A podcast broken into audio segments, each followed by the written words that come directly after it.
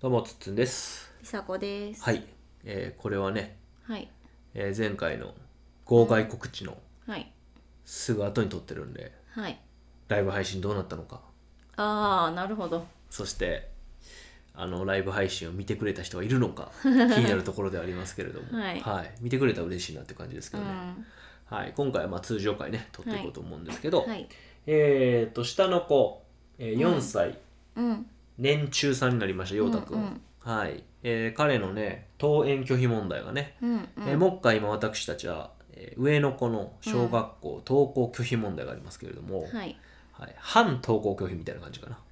うん。まあ、そう今ね日。もね行きま行きましたからね今日もっていうか、今日は初投稿で投稿拒否してからあ。そうなんですね、うん、そうではいす。、失礼しました、まあ、その話はまたね。そうなんですよ今日は、は今い日はその話はなしで。えー登園拒否問題がどうなったかの話ですよねそうそうそうどうなったかの話は少ししたんかな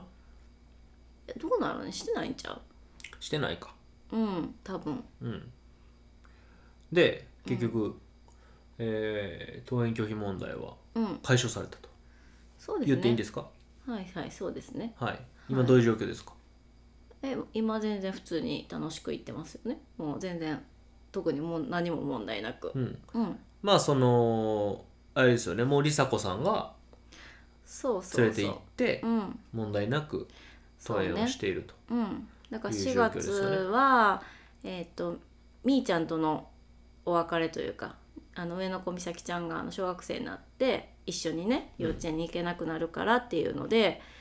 まあ絶対にこうそうねあの前までは一緒にお姉ちゃんと行けたのにそうそうそういないっていうことはね心の支えがなくなるわけですから結構お姉ちゃん依い存なとこあったんで、そうそれでちょっとこう不安定になるかなっていうことで私じゃなくてあえてつつんさんに朝基本的には送,、うん送ってもらうっていうねあのパパやと割とあっさりバイバイできるっていうそうのなんがであってすよねだから甘えられる隙間があるから甘えると、うん甘えられへん隙間がある時はまあちょっとぐずったりはする時もあったけど、うん、まあ先生がね助け舟うん、あの抱っこしてくれたりとかそういううんご協力もあって、まそあうわりかしスッと行くっていう、まあ、そ1うヶ月ねを過ごしゴールデンウィークが来た、えーゴールデンウィーク明けどうなるかという一末の不安ありましたけど、そうですねまあ、そこも意外とあの行きたくないみたいな風にはならなかった、まあ、ちょうどねゲームをね禁止するっていうのあもーダブルパンチでちょっと来またあんで、確かにねどうなるかっていうのはあったんですけど、うんで5月は僕2回あ、えー出張が1回あったんで、まあいない日も出てくるしっていうのもあって、うんまあもう梨紗子さんが基本的には、えー行くというふうになって、まあ、1回試しに行ったらうんどうやったのその時はどうやったのあもう全然5月は全然、そうだ全よ部ね大丈夫、ううんんなんかだから4月の最後の辺に結構大丈夫になってきてて、うんうんうん確か4月の最終最終週ぐらいに出張があって私がうーんはいはいあはいそうのかそうか連れて行ってたんだけどその辺で、まあ、ちょっと言うけど、うんちょっと言うぐらいで別になんかこうそこで泣い泣きわめいたりすることはなくっていう感じで行けてて、あいい感じって思ったのにゴールデンウィークに入ったからうんこれはどうかなって思ってたら意外とゴールデンウィーク明けそのままうん行けて、うんうんでまあもう本人から「もうママでええよ」みたいああはいはいはな「い もう大丈夫やから」っていうなんかあの「なんでパパやったかって分かってたんや」みたいな、はいはいはいはい感じだそけういどう発言があったよねうん、あってでも今はね普通に朝普通に楽しく行ってう「んはいバイバイピタッチ」で行けてるからそうですね本当にあのー典型的なそのなんていうの4月のあの母子分離はいはいはいはいにすごいこう抵抗感があってでもまあそれがしっかりこう自分の中でこう多分折り合いをつけてでまあ5月慣れていけるようになったっていう感じかな、まあ4月にあったのはやっぱ良かったかな基本的には早くそれが起きた子の方が慣れるっていうのがあるからうんうんうんうんうん、まあいろんなパターン考えられるもんね途中でダメになる子もいるしね、美咲ちゃんは完全に6月末からあの年少の時ね幼稚園始めた時めっちゃ4月10 5月と順調にいて6月末から登園拒否が始まって長かったから本当に完全にあそっちのパターンかっていう長引くパターンのやつやって最初頑張っちゃうパタはーいンはいはいはいやって、で陽太くんは年少はやっぱみーちゃんがいたから、うん多スムーズだっ分たねそこまでの母子分離感がなくて言うたらお姉ちゃんがいる、うんずずっとねクラスとかもない幼稚園だかうらんうんうずんっと一緒にいれるから、あのーそうそうだったから本当の意味でのその母子分離というかみみんな一人で行くっていうのが今年初めてだったから、うんまあ、そういう意味で確かにだいぶこう荒れたけどまあそれはそれで良かったかなっていう感じで。そうねうん、まあなんかねいろんなパターンがあるけど結構典型的な感じがやったかなっていうねうん、他の子たちは全然大丈夫な様子見てるあだから感じでさ今年新入園児が2人来たんようね、んその子たちがスムーズすぎてへえ2年目のうちの子1人だけめっちゃ泣いてるみた いなこっち新入園児じゃないですけどみたいな感じやってその2人は他の保育園とか幼稚園に行ってたってことだからっていうのがあるんかなでもどうなんや1か人はそうそうでも関1係ないか人はそうで、でも関係ないよな初めての場所でなうん、まあねうちの子たちやったら絶対無理やろ な 他のとこ行ってたからと言ってそうか、うん、でもまあ性格的にやっぱりこういろいろあるよねその傾向としてさ、一まあ回もそうだよね幼稚園に入った初日から1回も3年間泣かへんかったって子もやっぱ結構いるしねいやだからそういう意味ではね、うんお姉ちゃん登校拒否ですからそうですわうちはもうもうあの多分通過儀礼ですうちの子たちは 子たちというか上の子が顕著かな上の子はだから本当に繊細すぎてそう下の子はわりかしねまあやっぱ下に行くにつれてねまあまあもちろんそのずぶとさみたいそな、れね、それでもねあの知り合いあのよ同じ幼稚園の子とかは3人目の子で登園拒否みたいなうんね、子もあったからそうやなし下に行けば行くほどっていまあその子それうぞれわけではないんやけどうんでもまあ確率というかさやっぱ下の子の方が慣れやすいとか、まあ、例えば送り迎えですそもそも一緒に行ってて、そこに行くとか上の子の様子を見てるからうんなんとなく安心感はあって1人目ってやっぱ親も初めてやしその子も初めてやからなんかやっぱり慣れるのに時間かかるっていうのは傾向としてはあると思うねんけどもうでもなんかさもう耐えるとか、うん受け入れる受け入れて耐えるぐらいしかやり方ないんかなって感じやなこれに関しては。あーもうあのだから要はだってさ、まあ、受け入れるうん、で受け入れたとしても大変やん受け入れても大変だから耐えなあかんやん、うんだから受け入れて耐えないと多分その子供の中ではもう要は不安なわけでしょ、うんまあ曖昧な言い方やけどね、うん不安なんや不安でしょっていう、もうもうそのそうね不安っていう言葉いろいろあるからね 具体的には、でもその不安をす安心に変えるためには、うんまあ、親の態度、うんまあ、先生たちの態度がまあ重要や、、うんだかんら結局こっちは受け入れて耐えるしかないよだかそうねらそれ以外の方法はもうこれはないんかなって感じよね、うんだからなんか例えば嫌がっても無理やり泣いても連れて行ってってパターンもあるけどさそれでもこっちはね多分泣いてる子を無理やり連れて行くこととかも大変というかね耐えなあかんしうんいろいろ思うことがあるし結構たそれも大変やん要は。で例えば付き合うとか、えーそういうなんていうの共感して嫌だって言ったらじゃあ今日休もっかとかじゃあママが12時間一緒にいるからねとか、うんそれも結構大変やん。うん、な何かしら大変で何かしら大変なあかんねんこっちはね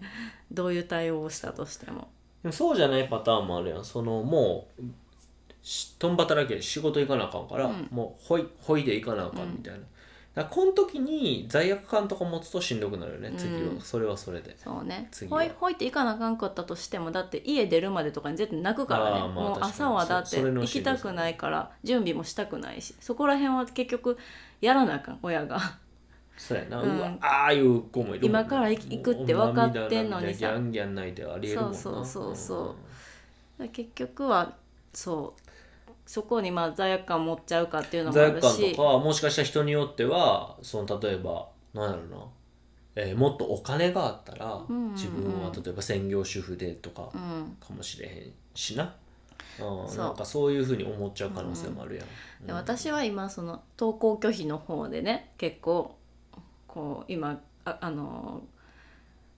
頑張ってますけどはいはいはいなんかねやっぱね正解がないんよそのそうねあのだって俺なんか思うのは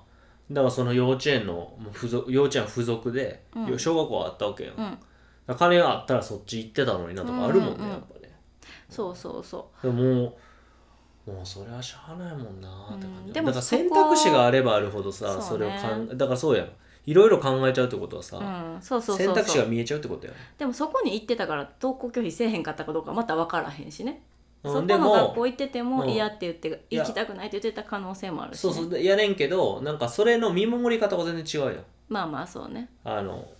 僕らが行ってる公立の小学校と、うんその小学校やったらその僕らの子供をうんどう見るかっていうのは全然視点も違えば、うんまあ扱いも違うと思うよねあうのんすごい小学校はすごくこうあの先生もいい先生で、うんあの全然何にも公立問の題今ないん行でっすてけるど小学校ね、んそうそうそうそうなんかそれとかあとはなんかなんていうのいかんでええよってうん思えるやんうんそんなにこいつ小学校を魅力的に感じてない、うっんていうとこに行かせてしまってるなっていうのにやっぱだから俺はああそうなんや休みたいやん休んだらええやんみたいな、なんかなんとなく惚れ見たことかじゃないけどうんはいはいでもそれってさ、やばくないみまあたよいわなな。それはやばいわなそこに行かせてるわけやからそなうそうそう、うわーとか、そんなん思ったようん。うなわるおほどね金なのかなとか、なんかもう、どう捉えたらいいんやろ、これは。みたいなふうには思ったよう。んうん実際。なるほどうん。私はそれは思わんかったなあんまりうん。うん、でもなんかあのーそうねなんかねあのもう一個の学校その付属のね、うん小学校行ってたらやっぱどうやったかなとかは考えたりとうんか、そっちにやっぱ行った方が良かったんやろうかとか、考えちゃうよね。うん、それは思った、うんなんか思ったし、まあ、本人もねなんか あっちやったらなんかそれよりまあ幼稚園に戻りたいって気持ちが強いみたいやねんけへーどどっちかっなてるそほこどのね小学校に行きたいっていうよりかは小学生だけど幼稚園に行きたいっていうんう気持ちが強いみたいやけど、まあ、同じ一緒に幼稚園過ごしたメンバーが結構いるからさそうやな。うん、そういう意味ではやっぱりそっちがいいって言ってるしうん。うん、なんか「違が良かったな」って言われるとちょっとなんか「ああそうだよね」っていうねなんかねそらそうねとかそう思ね。だったかりらお金が関わっていたりね。それと、まあ、あのそっちの小学校も良かったけどこっちの小学校いいんだよって言えないうんところに行かせてししまっていることだったりとか、まうんうんまあでもそこを見ちゃうとうんしんどくなるから、うん多分もうちょっと大きな視点とうか、ん高い視座から多分今起こってる物事を見ないと、まあいけないのかなというふうには思いますよね。うん、そうねまあなんか考え方としてはどこ行ったで大丈夫よそんな未来は変わらへんよ、うんうんそんなこの子たちが大きくなった時の結果そんなに変わらへんよっうんていうふうに思ったとしたら、うんなんか問題あんのかなっていう。そうだうんね、まあもし未来がだか何にも変わらへんだったらやでら、うんうんどこ行ってもな全そうく同じのやったらそうだったら今起きてることを、まあ、うんどう捉えてあげたら、まああそうそうそうそううんねただなうん大変やからな、あのそうそうで登校拒否もそれをどう捉えるかっていうのがあって、うんうん要は例えば登校拒否このまま1年毎日登校拒否しますっていうのを OK とするのかどうかとかもあるやん今だけ限定だったらまあいいかもしれんけど、うんうんもうそもそも今だけ限定っていうのもいや学校行くもんなんで熱とか出ない限り行うき,、んうんうん行か行き行きましょうっていう親ももちろんいると思そうやうねんけど、今ちょっと確かに4月5月頑張ってきて疲れも見えるから1週間例えばじゃあもう休もうとかっていうパターンもあるやんか、いや行きたくないって言った時にいろいろ考えられるけど、そうなんかやっぱどこまでそれをもう休みたいって言って1年間毎日じゃあ最後1年生1回も行かへんとかってなった時にそれを OK と思えるのかとかね自分が。そうだから俺は休みたい時は休めばって思うのよ、うんそうしたいのよ、うんそうしたいんやけどそれを運営しようと思ったら、うん、あの前のポッドキャストでも喋ったと思うけど、うん大変やん大変そこなんよねやっぱりうねんそこが問題なかったら全然休んでいいしそうねもう自分で決めたらいいよって思うねんけどでもなんかそれがやっぱりきつくてだから結局もあのまた戻ってくんねんけど、うん自分自分の幸せああを決めるってことだよねそうやねうん梨紗子は梨紗子の自分の幸せ家族としての幸せっていうのを決めるっていうのは結局立ち戻ってくるから、うんまあ、結局そこになるとは思うかな。そうねで、ううんちの場合は美咲ちゃんは今とても不安が強いけど、うんうんうんえー、と例えばそのもしずっと休みするっていうのはまあいいとして、うんやっぱり出てくるのが一人でお留守番とうかんうん一、人時間っていうのが出てきてしまってもうそこに対する恐怖感が今とても強いから、うんうんそれをするぐらいなら絶対学校に行きたいっていう感じ、だからそこも本人なんていうのとしては多分向き合わないといけないところで、いきなりでこの日ママとパパおれへんから1ヶ月休んどったけど明日学校行くっていうのは多分難しうんい、うんからまあちょっとはほな行けそうに楽しい授業があったり、うん行け行きたいちょっと献立の日があったらちょっとだけ行ってみようかとかってさ考えたりするけうんあどでもね今すごいいいことをおいいいことをね理解したよ何結局これやってることって、うんデモクラティックスクールでやるようなことなんやなって思ったんよあー話し合ってみたいなことそう自分でルールを決めるこういう状況がある、うんじゃあどうするかを話し合うつって俺,、うん俺らの場合徹底的にディスカッションするわけやだかあーでもだいぶ喋ったよみーちゃんと今回の件で、らそれはなんかデモクラうん確かにねある意味デモクラティックなんじゃない、しかもなんかやっぱ今うちらの時よりはだいぶ小学校もこう変わってきてていろいろなこうやり方を受け入れてくれるようにはなってて、でなんていうの家で考えたこういうふうにしようかっていうことを基本的にはいいですよって何でも言ってくれる、うんうん結構特別というかねうん他のこと違うことばっかりしてんねんけど、うん 給食云々とかから含めたらね4月の。確かにけど全部基本的にそれは無理ですって言われたこと一個もないから、うんまあそういう意味では結構家庭で話し合いやすくはなってるかな話し合っそうてね子供が決めたことは、一旦 OK って言ってもらえそうるそ状う況ではあるからなんかどうしても子供はさまだ力を持ってないやん、うんえー自活できひんから、うんっていうどうしてもそこの部分はあんねんけど、うんでも自分には権利があるんだっていうことをさ、うんあのそう伝ねえられてると思うんだよ、うんうんうん自分はこうしたいだったらどうするでも家族はこうだ、うんうん、っていうのをちゃんと話し合えてるのは一つ一つそうや結な構丁寧に話してるから、うんこれこそむしろなんかあなんていうのかなルールが形骸化してるというか、んなんか「はいルールあの、うんうんやっとったらいいんでしょ?」まあねっていうふうに、えーなってしまっているところでうん、なんうか、んうんそうやね、うんなあなあでね、うん、まあちょっとそういうの見えたから僕らがちょっとデモクラティックスクールを、うんうんうんあの見学させてもらったところは、うん子供たちが喋るからどうしてもっていうのもあるしねそのそうそう早く終わらせたいとかさそうそうそう、うんはいわかりました面はい倒くさいわみたかいりなましたはいわかりましうたんこれやっとったらいいんでしょみたいうんうなん感じで運営されちゃってたから、うん例えばはんあのルールを破った時のうペナルティとかも、うんでルールを破ったらまあこれねは話してるんですけどあのポッドキャストでそうねルールを破ったらあのペナルティがあると、うんそれでもやめへんと、うんじゃあルペナルティをもっと強くしようみたいなふうにやっぱ子供たちは考えるから、うんだからそれはなんか別にうんそこをで結局それそのペナルティを増やした結果多分良くないことが起こると思うよね。うんっていうことを別に経験しなくてもいいかなみたいなふうにその時はまあ思ったそんうですけそどうそれでそこはいいかなってなってんけそどうそうそうあそっかそういうふうになるんやったら別にいいかなだからまあ今はなんていうかなある意味公立の小学校っていうところを一つの、うんまあ、社会の一部として、うんうん自分たちの人生の中に、うんえーっと絶対にないといけない必要不可欠なものとして扱ってはないから、うんそうねうん、行っても行かんでもいいよっていうふうにしてる中で、うんでも家族にはこういう事情があるからどうするかっていうのをそう本当にねフラットに全部考えられてるから、うんまあいい、うん、ただ、えーその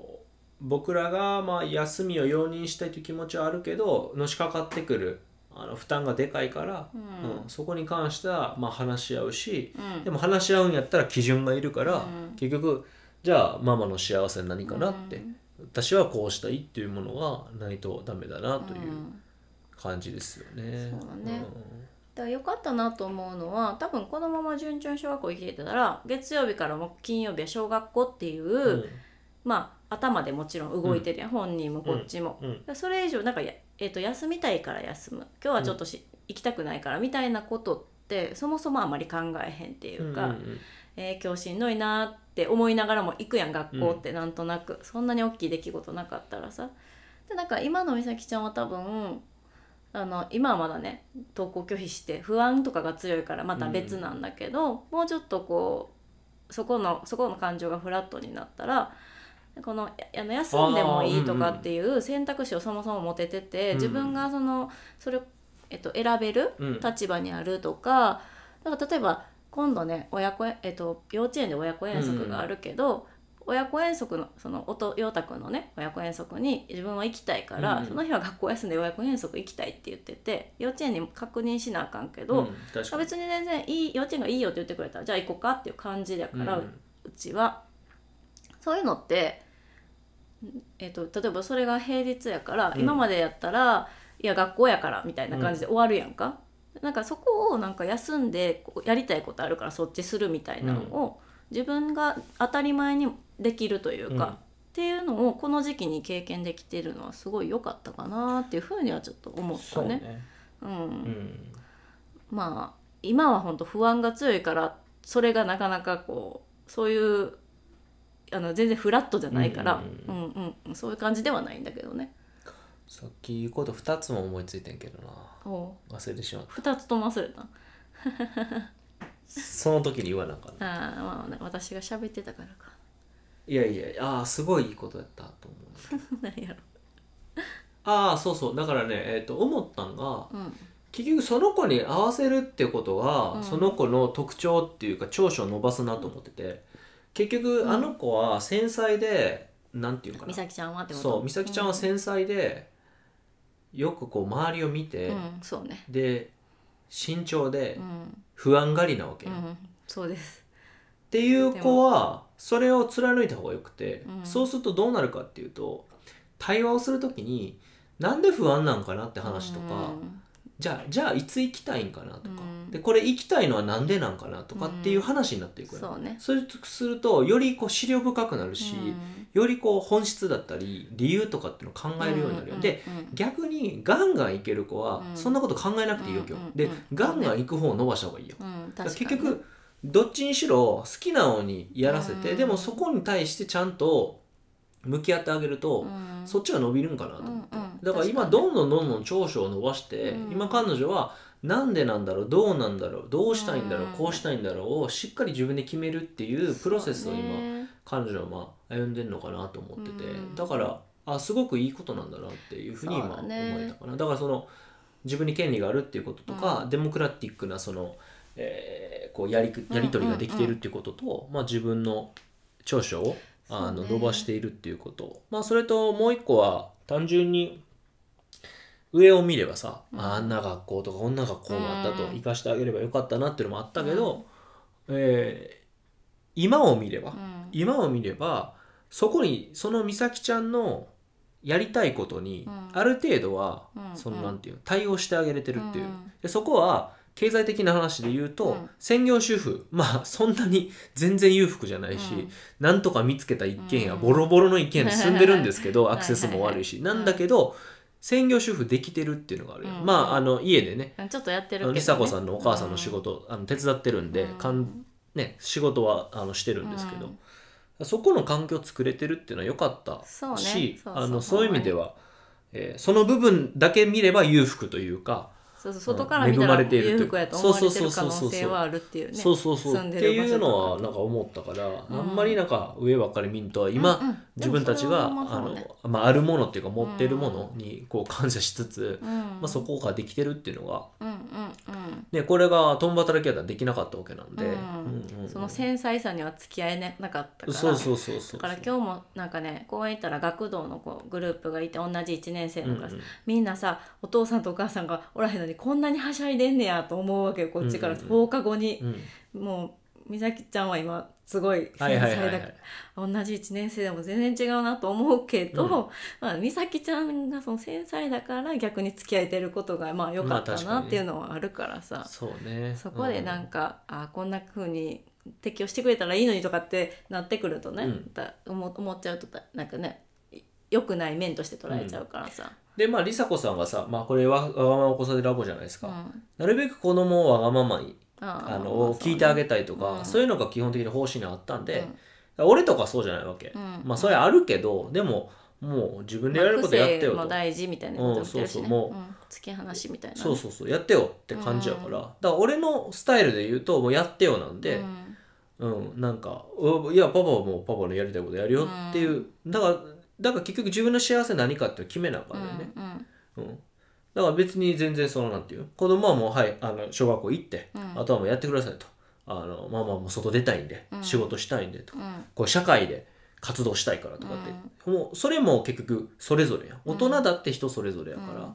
うんそれをなんか逆に自分の幸せみたいなのがあんまり決まってなくていや子供の話も聞いてあげたいでもなって家にずっとおってもしんどいから外にも出たいねんなって、でもなんかパパ見てたらもう夜遅く帰ってきて飲みに行ったりもしててなんかもうこうしてんなとかいろいろさ思っちゃうよね、うんだから結局決めなあかんね軸をねそうねうん、これはこうだと、うんうん、自分の幸せはこうだとじゃあ子供はこうしてもらうパパはこうしてもらうでも家族ではバランスはこうだからこうしようとか例えばじゃあ自分の仕事減らしたいともうちょっと家の時間を増やしたいとでもそうすると給料が減るとじゃあその中でどういう暮らしをするかとかって再設計せなあかんくなるやんうんだからそれやっぱ全部で見なあかんからそこをね再設計したり再調整するの本当大変だとは思うんですけどうんでもね多分そこはあのもし違和感があったりあなんかずれてるなと思ったらやらざるを得ないね、ことだから、うんだから梨紗子さんもねちょっとまあある程度基準みたいなのをまあ僕もそう言ってもね言葉にできるほどの基準はないし、まあ僕らのコンビだからこうなんとか曖昧な中でもやれてるっていうところがあるじゃないですか、大体こんな感じだよねっていうところでやれてるとこあると思うんで、うん、ただまあ、えー美咲ちゃんがほんまにこう自分の権利を主張し休むっていうことを自由に決めたいっていうことになるんであればある程度僕らの中で決めておかないとうんしんどくなるよねそうね単純にねうんまああとはその例えば私がもしバリバリ外行きたくて子供に小学校行ってほしかったとして、うんうんえー美咲ちゃんの話をとにかく聞くとうか、んえっと、話し合える関係性であるっていうのはやっぱめちゃくちゃ大事やと思ってて、うんうんあ要なるはほどお母さんに気を使ってはいはいはい言えない,うん、私が結構そうやったし、うん1年生ぐらいからうん、ないその言えないってなるとそもそも諦めちゃうよね、うん子供は言っても仕方ないとか、言ったら迷惑かけるって思ったら、うだんからそこは言言えるかどうかっていうのは大事やなって今最近すごく思ってて、うんうんなるほど幼稚園とかって、まあ、そこまでのもちろん関係性が大事やねんけど、いくらお母さんがめちゃくちゃバリバリ働いてきたい外行きたいからって子供は別にお母さんに家におってほしいって言ってもいいわけやから、うんそうだそねこがお願いできるというか。んうんうんううんん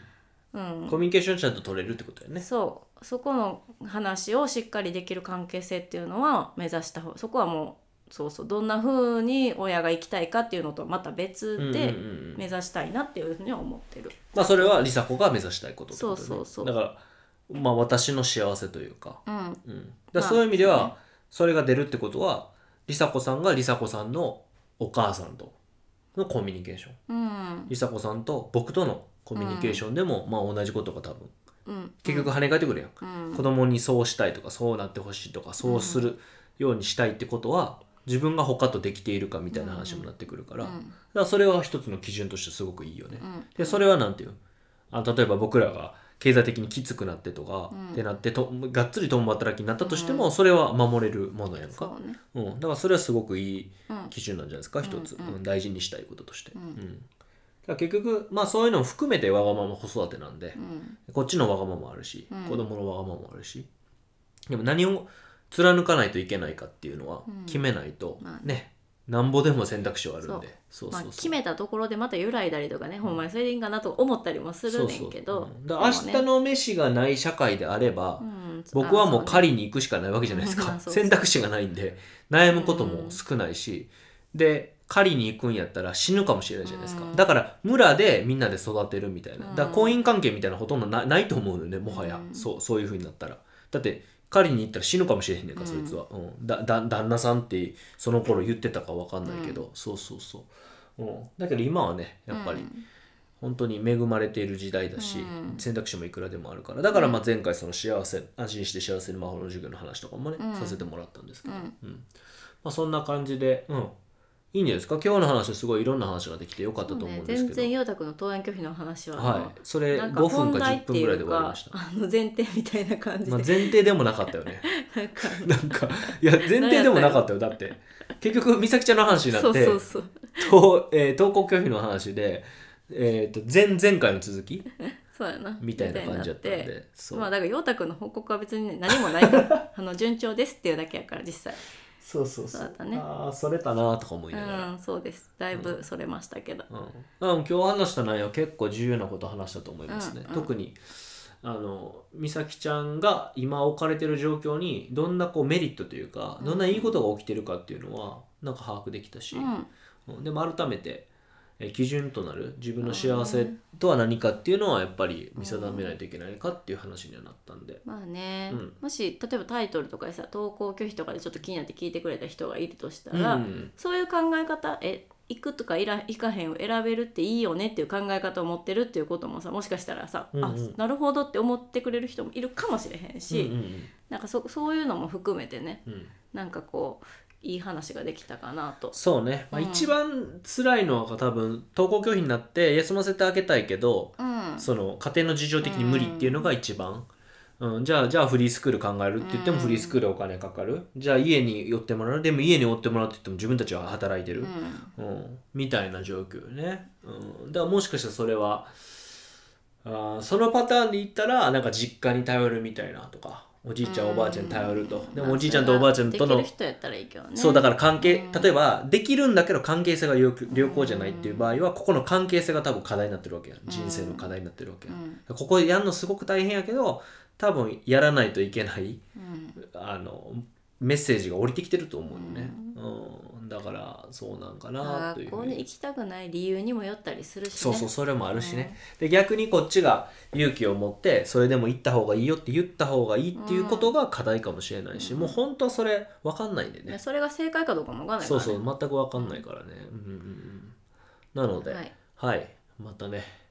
えー報告をね投稿拒否に関してはまたちょっと結構いろいろありそうな気もすそるうのでですね報告をはさい、せていただけたらと思いますはい、ということで今は回もい30分後ですはい、長かったねはい、前回はい前々投稿拒回否の話長くなるあそうか前々回前々前回かな、うん引き続き長くなってますけれどもはいはい、えー最後まで聞いていただきましてありがあとうりござがいとうごますざいましたはい